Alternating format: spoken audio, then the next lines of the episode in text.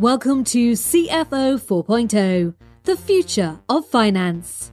The CFO role is changing rapidly, moving from cost controller to strategic visionary. And with every change comes opportunity. We are here to help you take advantage of this transition, to win at work, drive your career forwards, and lead with confidence. Join Hannah Munro, Managing Director of ITAS, a financial transformation consultancy, as she interviews key experts to give you real world advice and guidance on how to transform your processes, people, and data. Welcome to CFO 4.0, the future of finance. So, hello everybody, and welcome to this episode of CFO 4.0. Now, I'm going to apologize in advance to Tony and my listeners if I get the, the pronunciation wrong, but um, with me today is Tony Martignetti, who is the um, Chief Inspiration Officer and at Inspired Purpose Coaching, which I have to say, Tony, is an amazing title. So, tell us a little bit about yourself. Yeah, no, I, um, I'll just say about the title. It's one of those things you have to earn every day. Um, it's not that you just kind of like put on there and say that's great, but every day I have to kind of make sure that I'm showing up inspired and inspiring um, to other people, and so it's very important to me that title. Um, so let me share a little about my background and a little bit about you know what I do at Inspired Purpose Coaching. So um, we work with leaders at different levels, but most of all, our focus is is coaching and doing leadership development for um, people who are really looking to create a more meaningful impact in their lives and in their work, and to lead with purpose, and to find that connection with how can I have a more more of an impact in in work and life? Um, and obviously, talking about impact, obviously, there's a lot of um, CFOs listen to this. Hopefully, have come back refreshed from the the, the Christmas break and eager yeah. to um, to, to move forwards. But that can almost come with its challenges, can't it? Because we, you know, certainly conversations that I had pre Christmas, there's a lot of people going, "Oh, I'll deal with that in January. We'll we'll we'll postpone that," and and then everyone's coming back to obviously this massive workload come um, early January. So tell us about how we can manage the the stress and the the burnout that comes with firstly that postponement, but secondly, with January being a particularly challenging month for a lot of people in terms of year ends, etc. Yeah, there's one thing about you know um, creating that sense of like starting a new year. You know, you have all these this mountain of to dos that you want to accomplish.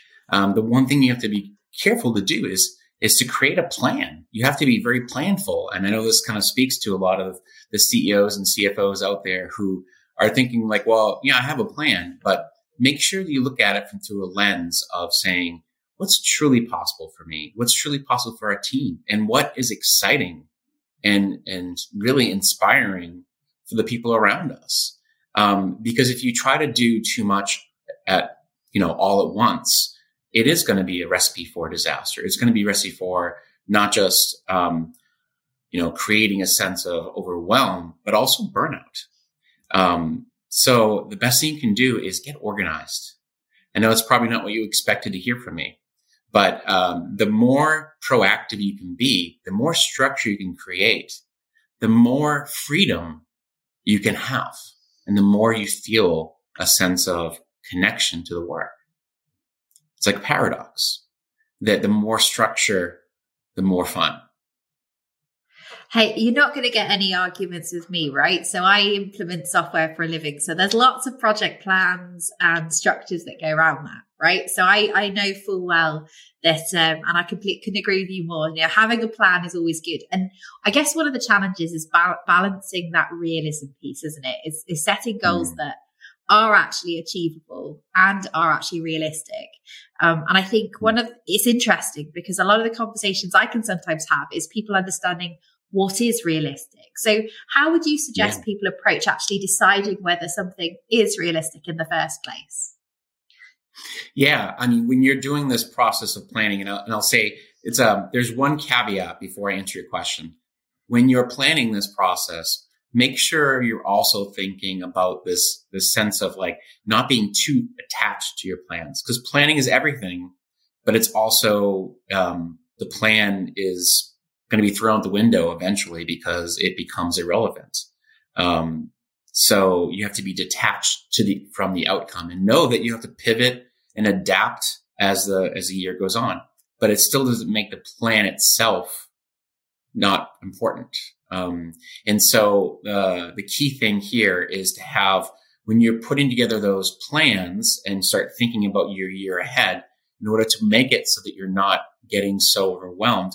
The key thing is to think what is really possible for for one uh, for our team to accomplish if we were to to kind of think about the highest priorities. Like what are the things that are the highest needs that we need to do for our customers, if we have customers, or if we're pre commercial, what are the things that we need to meet in order to be able to say that we were by the end of the year, we're going to be where we want to be. And if you can't clearly delineate those highest priorities and say, that's what we're working towards, then it's time to really get clear on that. When you think about the, um, the, the idea of atomic habits or those, those ideas that are really the strongest driving forces in your business, you want to make sure that those are the things that people have on their on their list every day from the, the, the bottom rung of the ladder to the highest rung of the ladder everyone should be thinking these three things are the things that we're driven by and you've mentioned three. So is there, you know, because we can often set ourselves lots of goals. They might all be achievable, yep. but you you mentioned the number three. So is there some significance to that? Well, I mean, I think there's uh, there's a sense that three is that you know magical number that you know if you go if you try to put too many goals on the plate, then you know you're going to get overwhelmed. So it's really being realistic of what's possible. And those three are they have to be pretty audacious in their own right. You don't want to be setting goals that are so easy to be met that it's like, okay, well, you know, we, we're going to take last year's goals and just kind of copy and paste them in and then just do that because that's going to set yourself up for mediocre results. And ultimately, it's also not going to inspire because inspiration is all about, you know, moving people to a place where they feel like, wow, that, that gets me excited for what we can create. If people show up every day and they say, yeah, rinse, wash and repeat, you know, we're taking last year and we're actually going to just repeat last year. That's not, that's not inspiring. That's not going to get people motivated to want to do something over the top or exciting. So the key thing is to make sure those things that you set up for, you know, that are driving you forward actually make you want to get out of bed every day.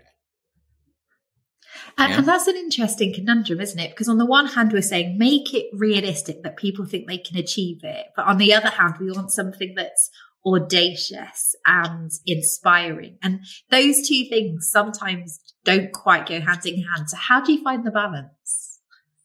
Yeah, it's exactly, there's, and this is a, you, I love that you brought this up because this is what leadership is all about. It's striking a balance between um, optimism and realism. And, you know, oftentimes people will, will accuse some leaders of being overly optimistic or overly, you know, kind of like seeing this picture that is so far out in the distance that like how do you get people to come back to the ground the key thing is you you have to find that connection to where you're going and where you are now and and create that bridge between those two and that's how you ground people in reality and say okay well I, I see this vision i know where where i'd like to see us go and it's not just something that you know is so unrealistic that it's not possible. I know we have the, the capability of doing that because I've seen it in the people around me and I believe in us. And that's a key word, the belief that we can get there if we are able to start executing on these certain things. And so then you connect the strategy of today into that. And that's an interesting piece, isn't it? Is understanding that bridge between the two. So if we think about like one of the common goals that certainly I'm speaking to people about is how do we get our month end close time down from like one of one of my customers who was speaking to or you know somebody that was looking to work with us they were saying right we're currently on 17 days and we go right where do we get them to and so I mm. guess um, you know there's, there's a there's that planning part as you mentioned in terms of um, figure out where you want to be. So we want to be down to three days, but you know, almost the how we how are we going to get there and what what those steps going to look like. Yeah, and I love that you bring this up because you know I'm a, I'm a recovering finance professional, so uh, I, I, speak the language of finance uh, pretty fluently, um, and I think there's a sense you know when you when you talk about that example, let's just say it's about really disrupting the the thought process and saying you know just because that's what we've always done it doesn't mean we always have to do that, and then you start getting people to think, well, what would it look like if we were to envision the ideal state. A close that actually is done in less than four days or five days. Like, what would we have to do to make that happen? What are the systems, processes, or th- potential steps that we could actually um, eliminate? Because maybe we've been doing them all along this certain way, but we don't have to do them that way. What we have to do, what resources do we need to actually make it streamlined? And also connect people to the benefit of that, the why, right? And that's the most important part of all initiatives is to really understand, you know, wh- why are we doing this? Is it just because it's a nice thing to do, or is it because it actually creates a benefit to us? Yeah, absolutely. That's that's a really nice way of putting the why because, like you say, people get fixated on the what without fixating yeah. on the why. So, you know, my why is always, and, you know, when we're speaking to finance teams is imagine a month end where you don't have to work overtime to deliver on it. Imagine being able to take a holiday at month end time. And that yeah. can be rather scary for a lot of people when they're thinking about it. Yeah, and I want to bring this back to burnout and uh, you know, kind of the sense of like the stress that people create. You know, oftentimes we think of the amount of stress that gets created because there's so much to do. But we also get burnt out because we don't know what to do and where we're headed. There's an uncertainty stress um, that I think gets created. And, and if, you know, when you have a very clear sense of what you're accomplishing and you're excited about where you're headed, that drives you to want to move forward in a certain direction. And it has you um, not feeling burnout, but instead excitement um, to move forward.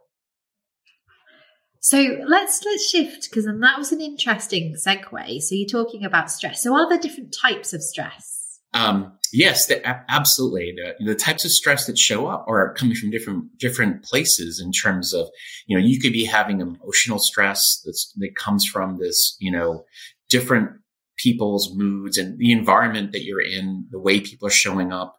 You know, if people are dragging down your environment because of their negativity or the way that they're, you know, they're creating the environment around you, that just can bring down the mood of a, a particular place.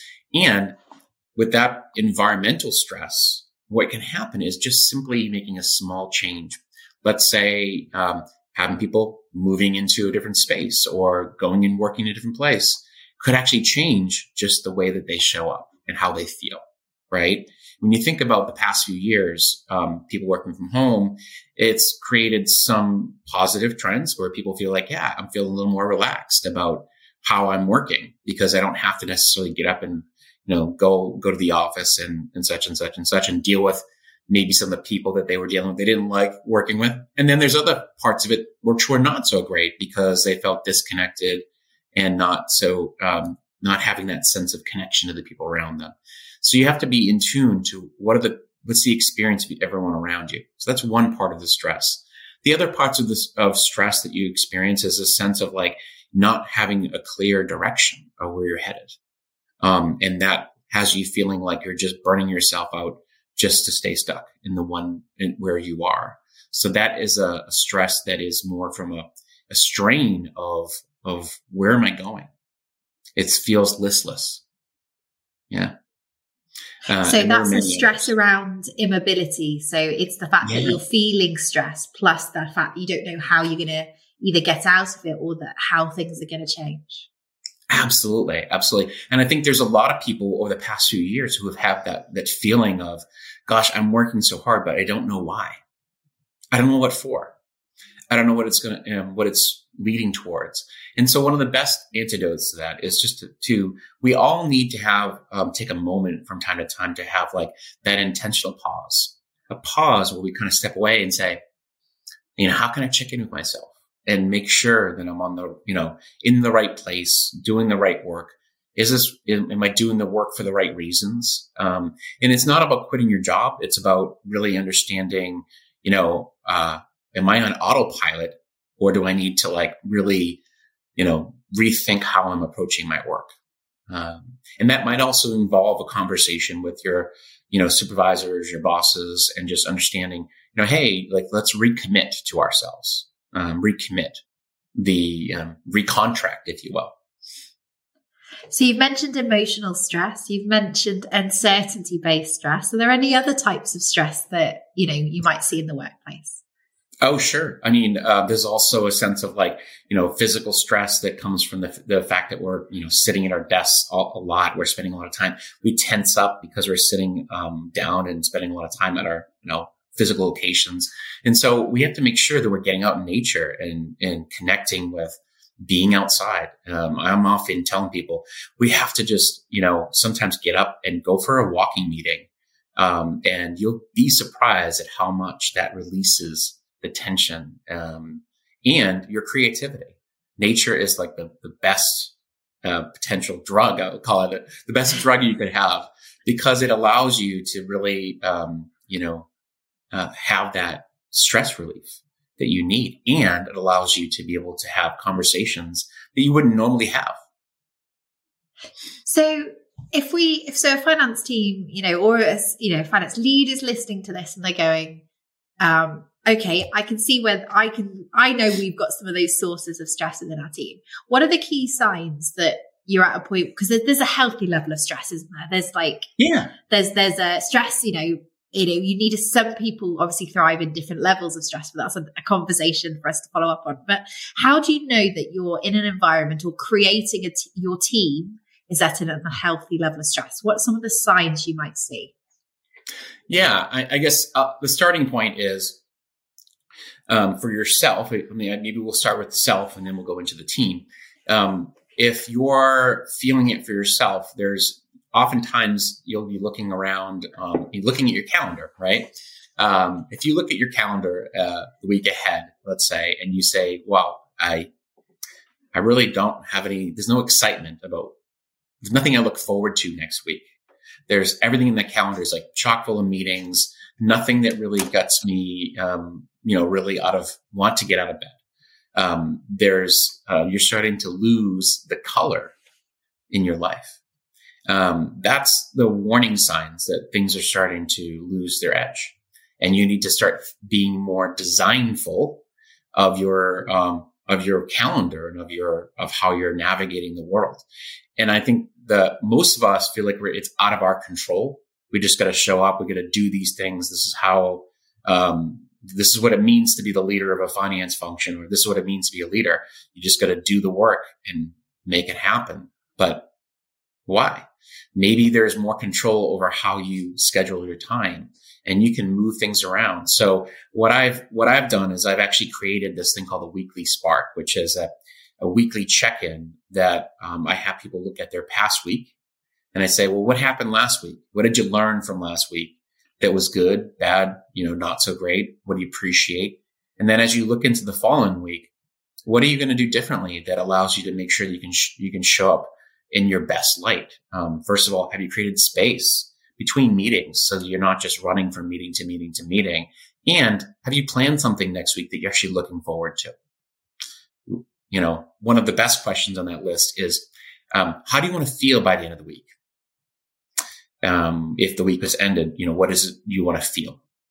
Um, and now shifting gears to the team, you know, the key thing to be looking out for, if you see people who are basically, you know, starting to show up late, um, you know, really, you know, taking longer lunches, or if you're a virtual team, if you start to see people on Zoom, you know, talking less, starting to like just not want to come on video, um, then you know there's a sense of disconnection or disengagement. Um, the best thing you can do is start to have conversations and just check in with them. It doesn't have to be difficult. You can just have an honest check in and say, Hey, what's going on? Like, tell me what's, what's happening with you. Um, and know, what can I do to help? Um, you don't have to be a psychologist and you don't have to listen to all their problems. The key thing you do is just listen and create a space for that. Um, the those five to ten minutes you give a person will make a huge difference in understanding what's going on in their lives and in their work lives that will make them feel heard and seen.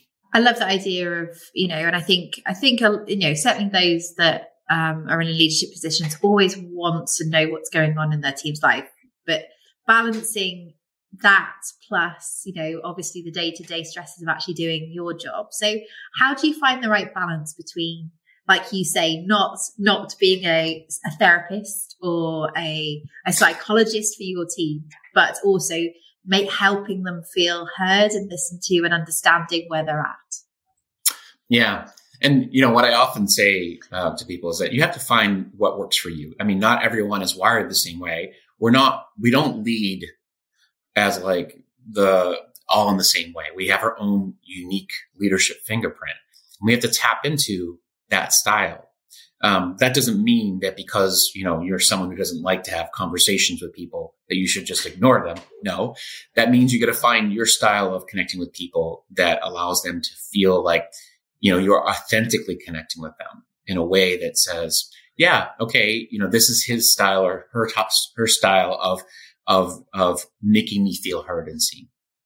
Um, so find that way, um, and maybe it's in those one-on-one meetings that you have or if it's as a group, you just kind of create that sense of like, let's come together and let's, you know, let's chat about what, what's been going on this past week. What are the wins? You know, there's one exercise that you may have heard before, which I find really valuable. It's called the, the rose, a bud, and a thorn. And the rose, bud, and thorn is all about like what's going well, what's um, something that could go well. It's a kind of like a seed that's been planted that is actually coming up. And then the thorn is something that's not going so great. Um, and that could be related to any number of things. So it could be personal, it could be professional. And the great thing about that is when people share those things, you get to celebrate the roses and you get to, you know, maybe support the people who are having the thorn. And it could be something like, a, you know, lost a loved one, um, just generally not feeling great because of, you know, some illness. And then, you know, just kind of seeing people more fully helps them to feel like, yeah, I'm not just uh, some robot coming to work. And in terms, you obviously mentioned there are different styles. So is the yeah. different styles that you're talking about, you know, like you say, group, bringing groups together versus um, sort of tradition, more traditional one-on-ones. But are there any other suggestions that you have for, for those that perhaps aren't, aren't as comfortable with those conversations or feel, feel worried about the, maybe the can of worms that they might be opening. Yeah, I mean, you know, it, may be just something where you know you just it's there's a lot of different styles that you can tap into in terms of how you lead. Some people are more quiet leaders, and they are not, you know, they're not big on engaging um, in in groups. They like to do one on one, and even the one on one, it's not so much about like you know um, wanting to talk to all the people. Maybe it's just you know, they have their direct reports and they just like to stay to that small group. But it's more encouraging the people on their teams to make sure that they reach out in, deeper into the organization and ensuring that they're doing the work of really uh, keeping in touch.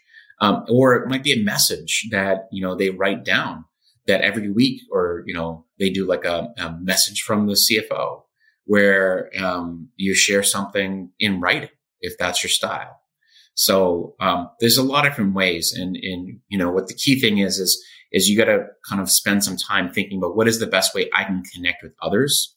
And the further up the organization you get, your message is not going to be as direct to people as it, as it used to be. You have to amplify your message through channels. Um, so that's a very different thing than when you're lower in the in the ladder, where you you know have that more direct contact with people. I see. So that's an interesting piece about talking about how styles can change, like you say, as people go yeah. up or down the ladder. Um, yeah. Are there any other changes that you see in terms of communication as people go up and down the, you know, up or hopefully just up the ladder? There's no down, no down happening. Yeah. But you know, are there any other things that you know you talked about channels? Anything else that people need to be mindful of? Yeah, this there's something that comes to mind around this, which is to say that you know your words matter right? It's so important that you choose wisely the words that you're using in your in in your speeches and you know your messaging to people. That when you're talking about, you know, where the company's going financially or anything for that matter, that you're really mindful of the impact that it has on other people because they're listening to your every word. and they're trying to figure out what does this mean for me long term? What does this mean to me, you know, the, you know, the future of our company into, you know, where we're going. And, um, so you want to be mindful of like, what, a, what is this going to have? What kind of ripple effect does this message have? So be, um, very not cautious in the sense that it's like, you don't have to be so, um, you know, hesitant and hold back. But what you want to do is make sure that you're, you're choosing words that are going to really connect with people as much as possible.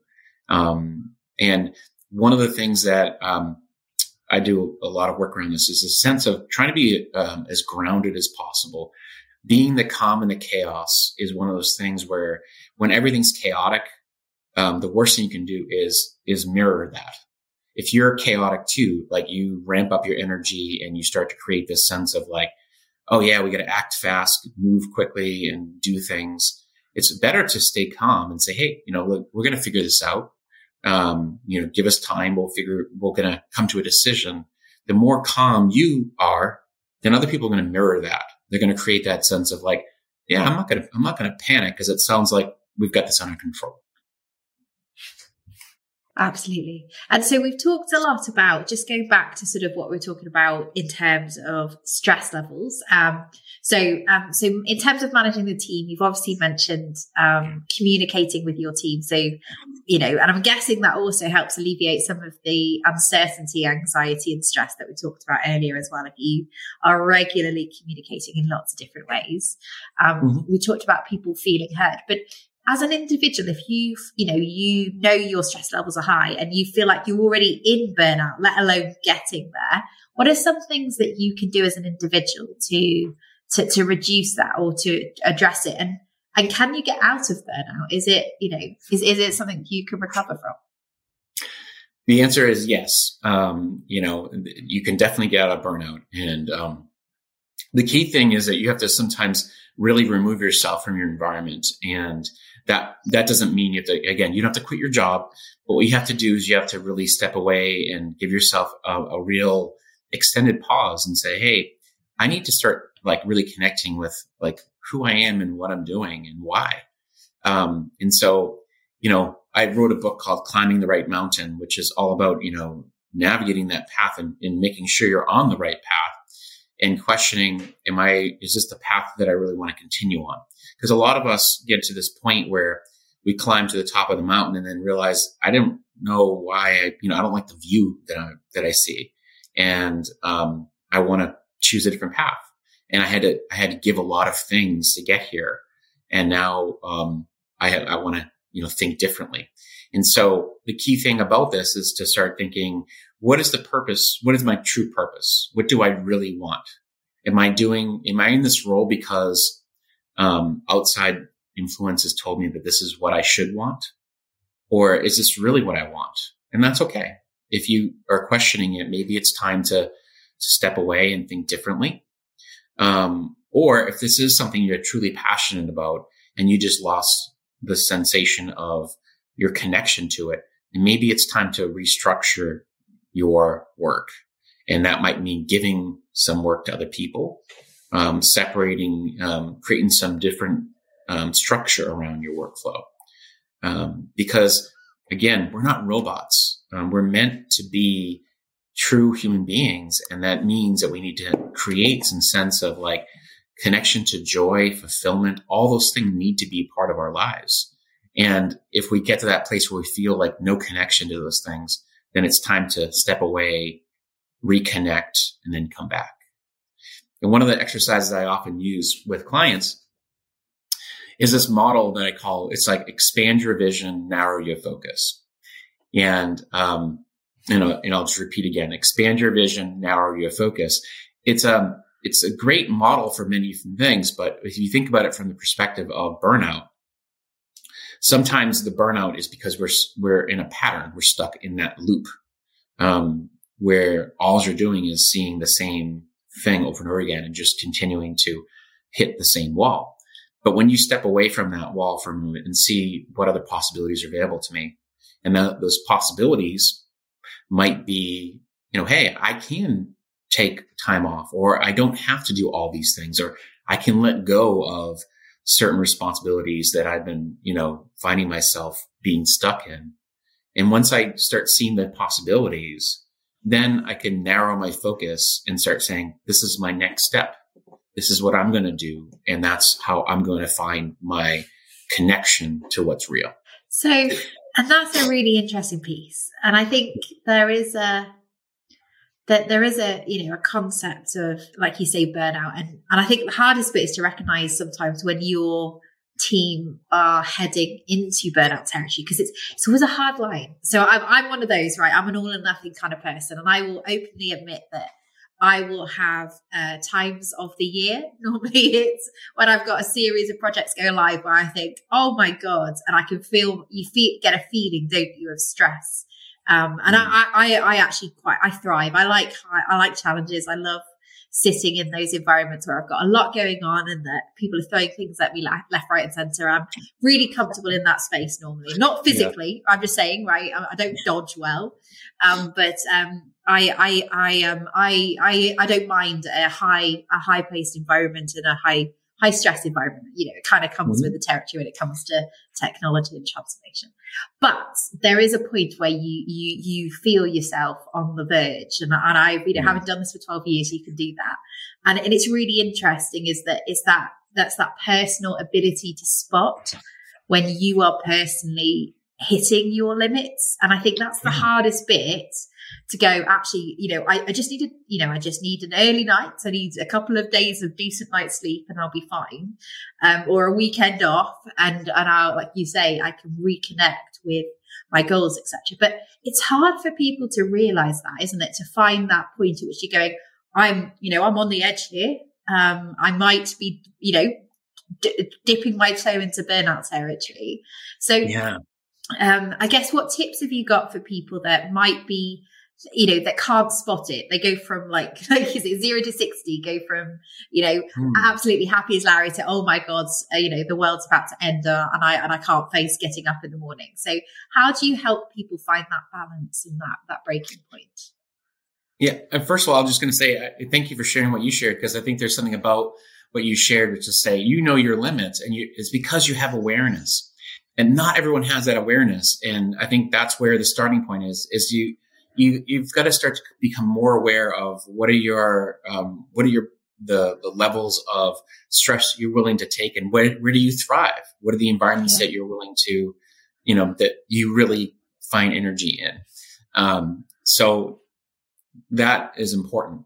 But i think the key thing is is to make sure that you find um, the tools that that work for you and you know you're able to kind of step away and create that those exercises, those routines. Uh, when I say exercise, I mean like the self care and the, the, the sense of how do I um, make sure that I'm grounded in a way that that works for me to come back strong when I, when I need to.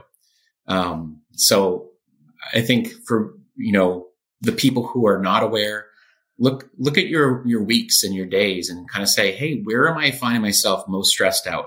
And how can I make sure that I'm mindful of that, or even just thinking about where are these things showing up? One of the things that is really um, a great way to to a simple way to to not be as stressed out is to just even create a little buffer of time between meetings. Um, if you're finding yourself going from meeting to meeting to meeting and constantly just running, even a, a five to 10 minute break between meetings um, can allow you to like reset, right? And just say, hey, like, what is this next meeting about? Like, you know, where am I going? Like, maybe I need to decompress from the last meeting. Um, especially when they're charged meetings where there's a lot of things you're doing, you know, you're, you're doing a lot of, um, different things.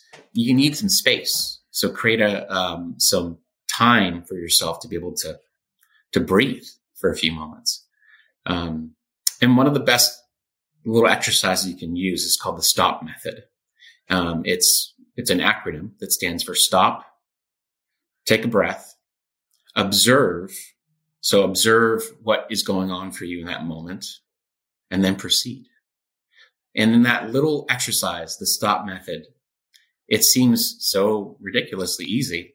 But the reality is, um, I found that a lot of people get a lot of value out of that because in it creates just a moment between the stimulus and your response. That's a really nice piece, and and I like that. Um, the whole, you know, I think, um, and for those of you that don't know, there is actually a tool in in Outlook, and I discovered this um, as part of my piece that allows you to automatically set start and end meeting times to automatically be on um, to leave 15 minutes, etc between meetings. So if you haven't discovered that tool in Outlook, I genuinely recommend it. Um, mm. But you talk a bit about, like you say, getting a breath and getting that downtime. So one mm. of the things that I discovered um, a couple of years back was that actually when I'm feeling the verge of burnout, there's certain things in my life that allow me to switch off. So there's two things for me: shoot, you know, clay pigeon shooting. I'm just going to put that in there. Yes. I'll say shooting, clay pigeon shooting, um, in case anyone thinks I'm lining up my team um, or doing something um, I should be. Um, but also obviously being with my horses. And they're the two things that for me give me that ability to switch off and move away from work. So how important is it that people have those non-work related elements that give them that space? Well, I, I think you're, you know, uh, first of all, that's really cool. I love what you mentioned, especially horses. There's something about horses that really tap into something in us that, you know, calms us down. They've got such energy. Um, but I think you're absolutely right. I mean, we need to have an outlet for us to be able to feel like there's, um, you know, a way to tap into uh, our, another way besides work. That we can't just be, you know, work robots. Um, and you know, there's an activity that I do around a fun audit. You know, how are you actually putting some fun into your life? Um, and when you plan for that fun, it actually becomes even more, more powerful because, you know, you put it on your calendar and you block it off and then you start to look forward to it. And that's one of the things that I learned early on is that some of the most successful executives and professionals and leaders in the world, they, they don't just come into the weekend, you know, kind of like exasperated and say like, okay, it's Saturday. Um, you know, I know a lot of people they're saying like, uh, who takes Saturday off. Um, but the reality is they come into on to their weekends and they already have it planned out for enjoyment. Like they're probably, you know, I'm going sailing or I'm, you know, glass blowing, which is something I like to do. Um, things like, like just crazy things that they've planned, but they've planned it so that it's something they look forward to all week and they know that they've got that. Um, and there's I, I love that. And glass bones, that's an incredible, that's a really different example. Never heard of that as a hobby. So congrats on that one. Um, Thank you. There, like you say, it's something about the quality of your quality time. And I'm going to, you know, your quality of your downtime is so important. If you literally sit there and allow yourself to student, I've done this, right? I've got, I just need a weekend off and I've literally sat there all weekend and thought about work. I might not be doing work, but it's, it's kind of in your brain. So yeah. for me, I think that's such an important part of de-stressing. Yeah, it's kind of like when you think about the, you know, planning a big trip. So I, I um, in August of this past year, I climbed Kilimanjaro, um, and the I planned for it for over a year. And when I think about the planning process and the, you know, all the things that went into it, it actually made the um, the trip even more exciting because I had these elements along the way of like, ah, like what kind of gear do I need? And, you know, who am I going to, you know, how am I going to train for it? And that sounds daunting to some, but to me, it was actually exciting. It made it part of like the experience. I looked forward to it. Um, you know, the anticipation. So that that's a really good point. Like you say, um, and maybe that's why, like you say, the plan's so important for your weekends and your your downtime. Yeah, because you need to anticipate it. You don't just need to experience it; you need to look forward to it as well which brings us full circle to where we started, which is to say, you know, we, you know, you have to have a vision for what do you want to experience in your life and in your work. And when you have that, it's something to work towards. Um, and then, you know, what happens along the way is sometimes, sometimes things get thrown in the mix that throw you off course, but it still gives you that anticipation, that inspiration to move forward. And I think that's the great thing about having plans um, is they may be broken, but they at least keep you moving forward and inspire you. Absolutely, and uh, planning both your work and your your personal life, like, yeah, yeah, brings exactly. down the stress on both sides. I suspect because you know having I, I I have the most successful people that I have met have um have the the balance right in their personal life as well as their work life because you can tell when somebody brings their their personal life to work. It's always yeah. a challenge. So, you know, one of the things I, I, touched on earlier is this idea that structure creates freedom.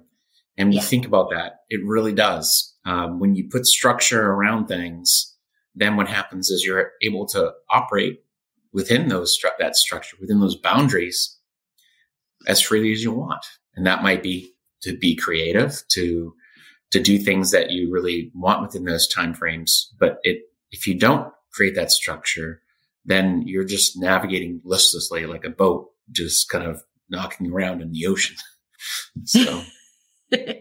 so, so let's go back to where we started, and to sum mm. up for those um, that have um, been with us all the way. Um, what are some top tips that you have for, for building resilience, both personally and within your teams, to stress and burnout? How can you how can you not only um, help people survive it and watch out for it and reduce it, but how can you increase and build resilience so that you know when it does happen, as it you know sometimes you know certain times of the month, certain times of the year, things get a bit mm-hmm. more stressful and you're more likely to worry. How can you create an environment that supports both your team and you as an individual to cope? Yeah, and I guess the starting point is um, to to create a plan, um, but don't get too too attached to it. Um, and that's the first turning point. Number two is I would say make sure you're making uh, creating time for reflection because when you look back and you look at the things that you've done well and you look at the things that you've been able to, to accomplish and manage through in the past that gives you insights as to what you can do in the future. Number three is create space. When you create space, what happens is you're creating time for you to think. Am I doing the right thing? Am I creating, am I moving forward in the right way? Um, do I have the energy I need to, to be able to do the next thing that's on my list? Um, I guess the, the fourth thing that comes to mind is, um, expand your vision, narrow your focus. Um, you know, get expansive. Think, what else is possible here? What else could I do to make this um, more effective, more um, empowering, um, more easy for me? and then narrow your focus and, and execute on that. Fantastic. And um, well, thank you so much, Tony, for sharing your, you know, your inspiration. I think we could all do with it in um, coming into January, January blues, but loads of plans potentially. So I tend to find people fall into two camps. One, they're really excited to come back because they've had a proper break and a relax or they've um, they could have done with another extra week and uh, and christmas was not enough for them to to get the downtime. So thank you yeah. for sharing your, your thoughts your ideas and you know how you approach that with your clients. So if our listeners want to learn more about you um, and you know your services what you do where's the best place to, to find you and you know any any content that you might share Absolutely. And first of all, thank you so much. It's been really enjoyable. Um, so, I, you know, I really appreciate the conversation. It's been fun. Um, the best place to find me is on my website, um, inspiredpurposecoach.com. So you can find lots of fun things there, everything from uh, my assessment tools to uh, my podcast to all other fun things. And uh, another great place is on my um, LinkedIn profile. So you can find me on LinkedIn. Um, and you know, you can find the link. You actually put it in the show notes if you'd like. Absolutely. So, what for everyone listening, as usual, we'll pop all of those links that Tony mentioned into the show notes, so you can find them nice and easy, removing the uncertainty and the stress of uh, of getting hold of Tony. So, um, thank you again, Tony, for joining. It's been an absolute pleasure, and yeah, to everyone that's listening, welcome back.